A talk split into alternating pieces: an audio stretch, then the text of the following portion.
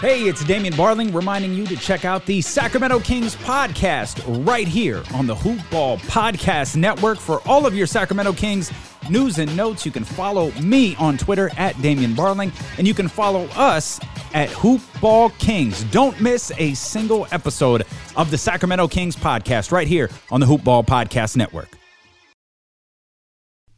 The following is a Hoop Ball presentation.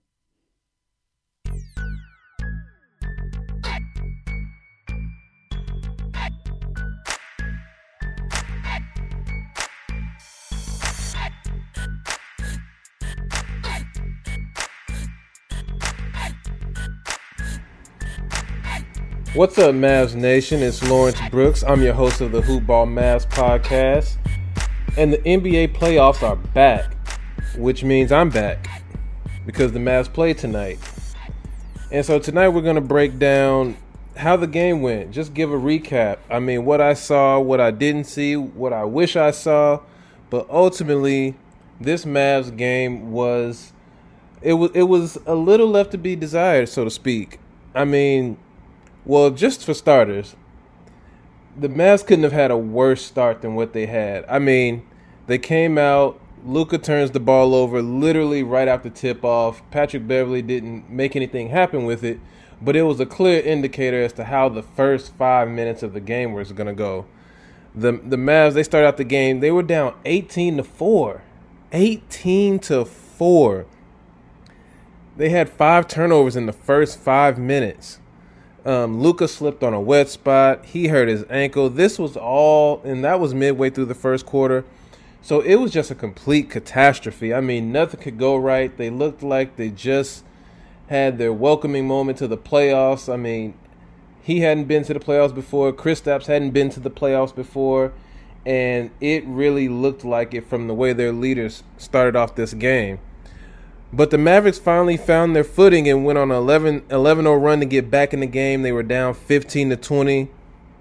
Luka had four points and five turnovers at almost like the four minute mark of the first quarter.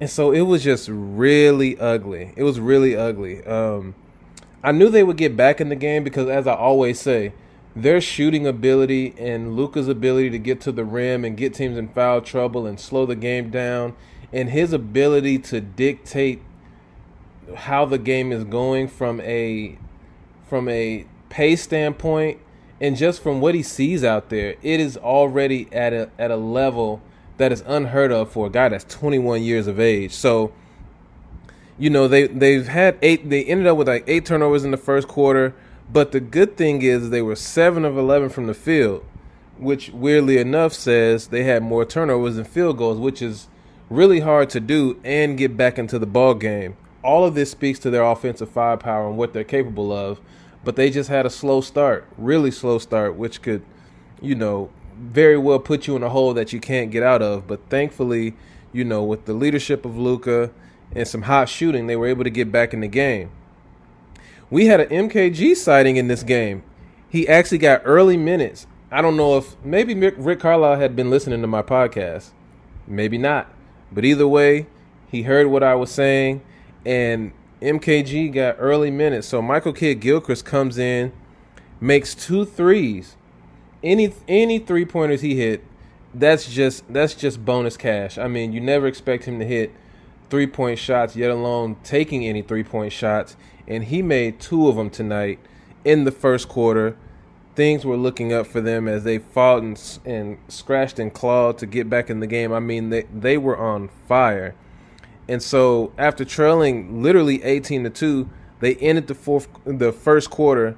The score was 38 to 34. Dallas is up. Everything's looking great. They finally, you know, they're catching a rhythm, so they're ready to play. And now we're on equal footing and we can move forward with the game. Now, from that point forward, they even they went on a 46 to 18 run in total as of like with 7 minutes to go in the second quarter. So for me, I'm thinking, you know, they really have an opportunity to steal this game if they can keep their shooting up. But you know how the saying goes, live by the 3, die by the 3.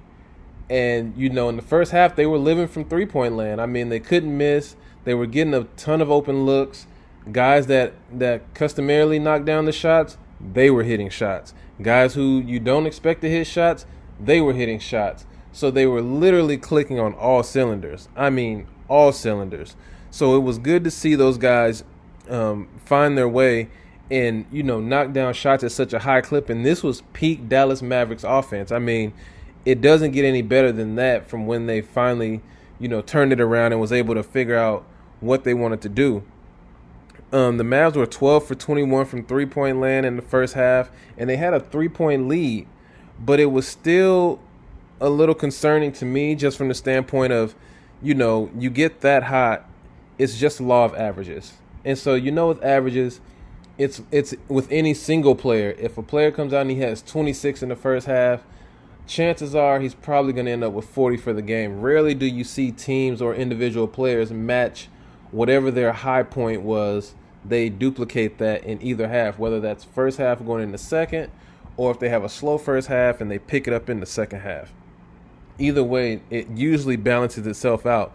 So I was leery, although hopefully optimistic on what they could do. They didn't necessarily need to be, you know, ghost pepper hot like they were in the first half, but I still wanted them to, you know, come out and you know give it a, a give it a fight and still be able to knock down shots. Um, one of the other things is, you know, they you shorten the rotation in the playoffs so you didn't see any Justin Jackson. You didn't see any JJ Barea, even though he hasn't been playing much um, down the stretch in the bubble anyway. I think a lot of his minutes have gone to Trey Burke. So they had an eight man rotation, but out of the eight man rotation, two guys played in single digit um, minutes Michael Kidd Gilchrist and Delon Wright. And then they had six guys who were in double digit minutes, including Boban, um, who they needed because Kristaps ended up getting ejected, which was a completely bogus call. There's no way he should have been ejected from that ball game. Although I will say, um, when you look at it from an objective standpoint, the first technical, yeah, that was that was pretty much a bogus call. You got to let these guys have a little emotion. It's the playoffs. It's the first game of the playoffs. Emotions are running high. Guys are uber competitive. You can't give a technical for a reaction to a call they felt like they they didn't deserve, especially if it's not a continuation. He's not showing you up. He's not running down court, being demonstrative and continuing to berate you or acting as if he just didn't deserve it. If it's a split reaction off of the call, let it go. Why do, why would you make that call? It just makes no sense to me. So that was an unnecessary technical foul on Chris Kristaps. Then in the third quarter, no no later than another six or seven minutes, they get into an altercation where Luka gets into it with Marcus Morris, and Kristaps steps in, and to see it from an objective perspective, he actually stepped in and he was not de-escalating the situation. He was actually looking as if as if he was escalating the situation. Which in that sense you have to come in and be a peacemaker, and he did not do that, coming in with a shove and being confrontational. The ref, you know, being you know with a short leash as it seemed like for the whole game, at least for the Dallas Mavericks teed him up. Chris Kristaps is gone for the game, so now you lose your second leading scorer and your other big time big time asset on the offensive end.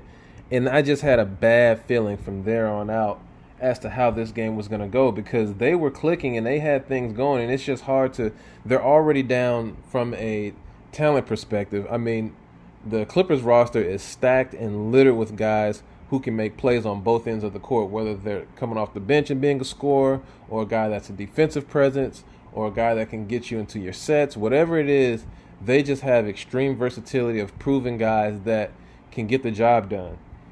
The Mavericks don't have as much room for error, so when you lose a big piece like Porzingis, that's gonna really, really matter. And in this game, especially, it showed it and, and it reared its ugly head as they you know they played a spirited second half, but eventually not having that second option of a guy like Porzingis really really hurt. And it was unfortunate because this was a game that the Dallas Mavericks could have potentially stole if they could have stayed um, you know with with Kristaps in the game with his shooting ability and they don't really have an answer for him that's the one guy on the court for both teams that there's you don't have a a, a matchup solution for. He's seven three. He can shoot from outside. He can score from inside. They do a lot of different things to try to get him open, and it's he's just a load to handle. And when you get him out of the basketball game, it's gonna be a problem because what else are you gonna do when you got you know Luka basically taking over the entire offense, and now the coverage has changed because now you can load up on Luka even more. Before I continue, let me let you know about who sponsors our show. So, support for Hoopball is brought to you by Manscaped, who is the best in men's below the belt grooming. They obsess over their technology developments to provide you the best tools for your grooming experience. As I always say, when you're trying to groom yourself, you need a little time. And something that Manscaped gives you is plenty of time with the battery life that is in Manscaped. It's literally a 90 minute battery for you to shave. I mean, it doesn't get much better than that. No one needs to be needs to have 90 minutes worth of battery life, but if you're in the shower getting ready for a hot date or you just want to make sure you're extra clean and groomed up for your weekend, you definitely have more than enough time. And on top of that, you can actually use it in the shower. So you kill two birds with one stone. You got enough battery life and you can use it in the shower. Doesn't get much better than that.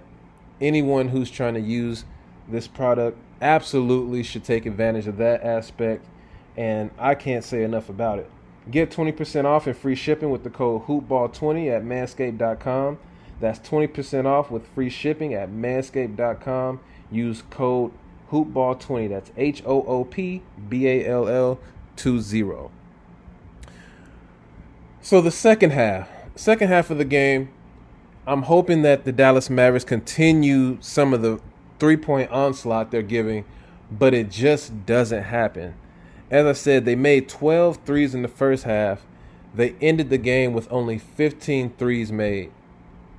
The second half was a grab bag of bad shooting, poor shot selection, bad communication on defense, and not rebounding with necessarily the tenacity that they did in the first half. Now, granted, more shots were going in, so there's there's less room for rebounding, but they actually just stayed at it and just had a better effort.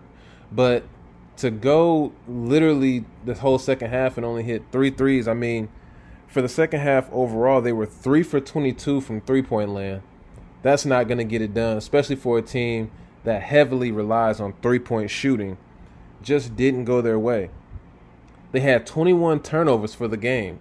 21. And that's not going to do it either because Clippers can make you pay in, in transition because turnovers a lot of time lead to transition baskets. And the Dallas Mavericks are already not the greatest defensive team. So as many times as possible they can get back to set up their defense, whether that's from taking the ball out of bounds off of a made shot, dead ball, or just, you know, getting back after a rebound, it's imperative for them to get back and get set for the Clippers to see bodies on the defensive end. And for them to have 21 turnovers for the game, Luka himself having 11 of those, your your dominant ball handler cannot have 11 turnovers and you cannot go 3 for 22 from the three point line in the second half and think that you have a shot against a team that is already um, more talented than you. On top of the fact that there were just times on the court where Luka, Luka's on the court and the team was just taking uncharacteristic shots. I I want to call them hero shots, but none of these guys are the hero type. Every like I've I've applauded their role players for being for playing at such a high level all year, as their role dictates. But in this game, I think people were feeling the pressure as Kristaps is out. I have to try to make something happen. And it was just an ugly mix of guys taking bad shots. I mean, off the dribble. I mean, there was one time in the fourth quarter, they were trying to make a mini run. Uh, Seth Curry takes a, a three point shot on the break that doesn't go in, and you can just see Luka displaying his displeasure with that shot selection. And it was just a lot of that going on. And I think that really got them out of their rhythm. I mean, they were already out of rhythm from the fact that they didn't have their second option on the court. But when you start to take shots that you customarily don't don't take, or that's not even your look, it's going to go wrong. And a lot of that did go wrong for them. pick and roll defense didn't go as well. But give credit to the Clippers. They made a they made a ton of tough shots. I mean, there were times where guys were right in their face and they made it. I mean, there was one time where Maxi Kleber, he literally beat Kawhi Leonard to the spot. Kawhi up fakes three times, shoots it over Maxi, and it's just a good shot. There's one time over Boban. Uh, Paul George kind of fumbled the ball, had to gather himself, took a took a mid range shot from the wing, just made it. I mean, so that's going to happen when you're playing against elite offensive players. There's going to be times where just good, just great offense is better than good defense, and that's just the fact of the matter. But Dallas did themselves no favor in the second half with their atrocious three point shooting and continuing to turn the ball over at the rate that they were doing. Next game, they will have to do a little better at, at controlling the game by limiting turnovers and taking better shots. Um, granted, Kristaps not getting ejected will help a ton because again, this game was there for the taking, if in fact he stays in the game. But that's just the way it goes. Sometimes he has to learn from it and uh, move on. Um, Luka did really well with. I, I thought that he would have some issues with the physicality of the game, but he did really well with handling the pressure that the Clippers were trying to put on him. They put Patrick Beverley on him to start the game. Didn't go well for Patrick Beverley. He immediately gets in foul trouble. Had three fouls. Had to leave. Second half, they put Marcus Morris on uh, on Luka to start the start the half. It it did okay, but they continued to hunt down pick and roll situations where they could exploit matchups, and Luka did that for the most part. He had he ended up with 42 points, the you know his playoff debut, and you couldn't ask for you know a better effort but you can ask for a, a smarter effort in his in his sense. Um, so I will really be looking forward to seeing seeing him make some adjustments and seeing if Kristaps, if he stays in the game, if they can really get some of these games because in the bubble anything can happen. It's a shooter's gym because of the depth perception. I mean, literally, shooting has gone up, and I think some of that can be attributed to the depth perception because you can see the backdrop, which for shooters makes it look like the rim is closer but also the Dallas Mavericks entire team is is all predicated on shooting. On top of the fact that you just cut down on travel time and you know you have to get treatment after games and go home and the back and forth, you cut down on all that. You're literally walking away from the gym to walk to your um, your hotel room or to walk to the training uh, pool area where everyone's icing. So everything is so local that it allows you to hold on to your legs and not have to deal with so much of the extras that come with the travel and the wear and tear of getting to and from gyms or to and from airports to get to someone else's arena. So, really looking, uh, this was an encouraging, this was an encouraging game for the Mavericks. Um, they should definitely feel good about what they can do coming in the next game. Shooting at such a high clip and knocking down those shots it, it will happen in spurts, but they have to find ways when the three ball isn't falling to get other looks. And I think some of that will be helpful having um, Porzingis for an entire game. I think when you can get Luka getting downhill with Porzingis in the game, I think a lot of that was kind of slowed down by the fact that they were able to load up on Luka's drives because there weren't you didn't have the threat of Kristaps in the game, who he does a lot of his pick and roll action with. So I'm really looking forward to next game. But that's how today's game broke down. They ended up losing tonight, so they're down 1-0. But there's a there's a there's a lot to take away from this game and there's a lot to clean up that can make this a competitive series if they can continue to make shots and limit turnovers. So game 1 in the books. Let's get game 2 going. I'll be back at you next time. Everyone be well. Continue to enjoy the playoffs. Um, I will try to live tweet some of my some of what I see in the game, maybe post pre-game, during game, and post game. But you can catch me on Twitter at lb said it. That's lb s a i d i t. And then we have our Hoopball Mavs Twitter handle, which is Hoopball Mavs at Hoopball Mavs H O O P M A V S B A L L. So let's get it going. Look forward to seeing you guys next time. Enjoy your night. Go Mavs.